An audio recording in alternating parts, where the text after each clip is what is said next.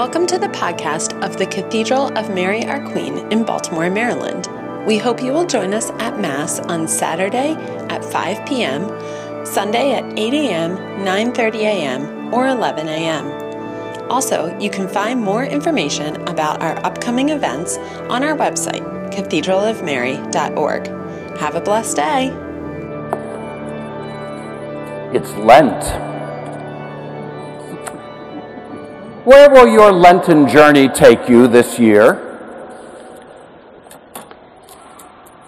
Out of the spiritual world, the world of spiritual writers, there's a certain sense that Lent is not just another season of the year, but that it is a pilgrimage.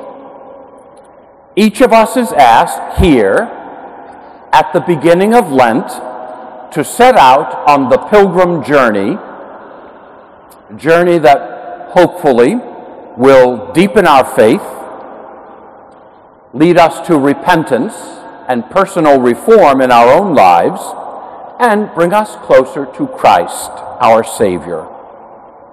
So, where will your Lenten pilgrimage take you this year? Where do you want it to take you? Where does it need to take you? I'm asking you these questions against the backdrop of the gospel today, the temptation of Jesus. This is always the reading for the first Sunday of Lent because it has those two ideas of confronting temptation and then that mention of 40 days and 40 nights of fasting so it's the obvious choice of a reading to begin the pilgrimage. But if you're clever, and if you dwell with this reading in prayer for a little while, something more begins to emerge from it.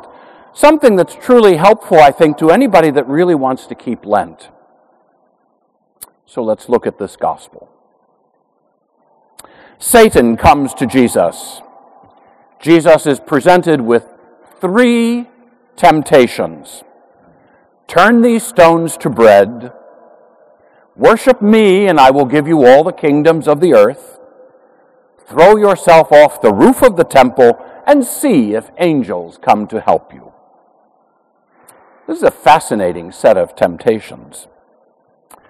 The temptation to make bread from stones is more than just all about eating because you're hungry. It's the temptation to have all of your physical needs fulfilled. What's bread? Well, it's food. But you know, in modern parlance, what's bread? Money. Money is all the goods of the world, everything that you could ever need or want. The first temptation is for Jesus to provide himself with physical comfort, material fulfillment. The second temptation is for power, all the kingdoms of the earth. And if you have all the kingdoms of the earth, what do you have?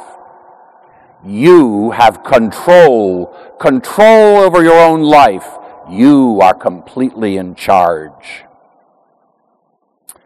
And the third temptation is for certainty. See if angels come to minister to you. See if there really is a God. See if you are really God's Son, the Messiah. It's the wish that faith be not necessary because there is certainty. Now, do you see the nature of these three temptations? Temptation for material fulfillment in life, so there's no need of anything else. Temptation for control, so there's no anxiety about what might come. And the temptation to find certainty in the midst of this journey of life. Now I ask you, is there anybody who doesn't long for those three things? Here's the clever part of this gospel moment Jesus sees what Satan is tempting him with. And in each instance, Jesus turns from the temptation to God. He sees right through what the devil is doing. And he says, Only in God are we finally and truly fed, nourished, and sustained. Only in God can we have the sense of who is really in control of our lives and our world and our destiny. Only in God is there sureness, certainty. No matter how much effort we put into other things ourselves, ultimately it all fails. Jesus' answer to Satan is that God, and only God, is in control. That's what's in the gospel. And that brings me back then to that question about where you want your Lenten journey to take you. I'm a very traditional Catholic man who was, from my youth, trained to set out at the beginning of Lent with a little list of things to do for 40 days fast, abstain, pray, do some charity, give some alms. But this gospel of the temptation says something more is required, a bigger sense of Lent. It teaches that Lent, in the end, is not really just and only about the things that I will do to turn to God. In the deepest sense, Lent is about what God can do and what God will do for me in this holy season. Jesus answers his temptations by saying that God is in charge. Only God feeds and sustains and gives life. Only God has power.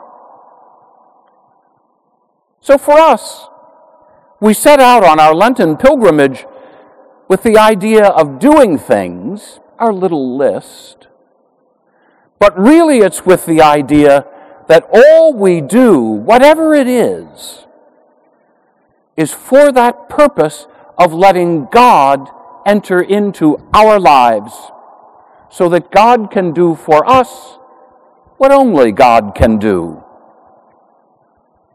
Our prayer in Lent is to allow God in. Our fasting is to remove the distractions so that God can come in. Our charity is to put us in touch with God's love. For 40 days, we're asked to put away our own ego and our own fears and our own attempts to fool ourselves into thinking that we can take care of things we are asked to let God in, asked to allow God to assume God's own rightful place in our lives, our way of thinking, in our hopes, in our very understanding of ourselves and who we are as creatures of God. That's the Lenten journey.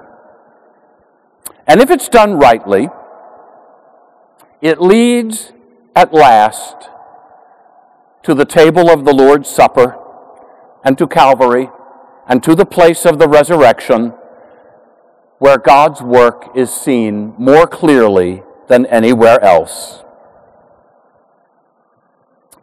Where will your Lenten journey take you? No matter how you make this 40 day pilgrimage, craft it carefully so that it's not just doing a bunch of things, but that it opens you up to God. Let this pilgrimage be, first of all, about God, last of all, about God, entirely and completely about God.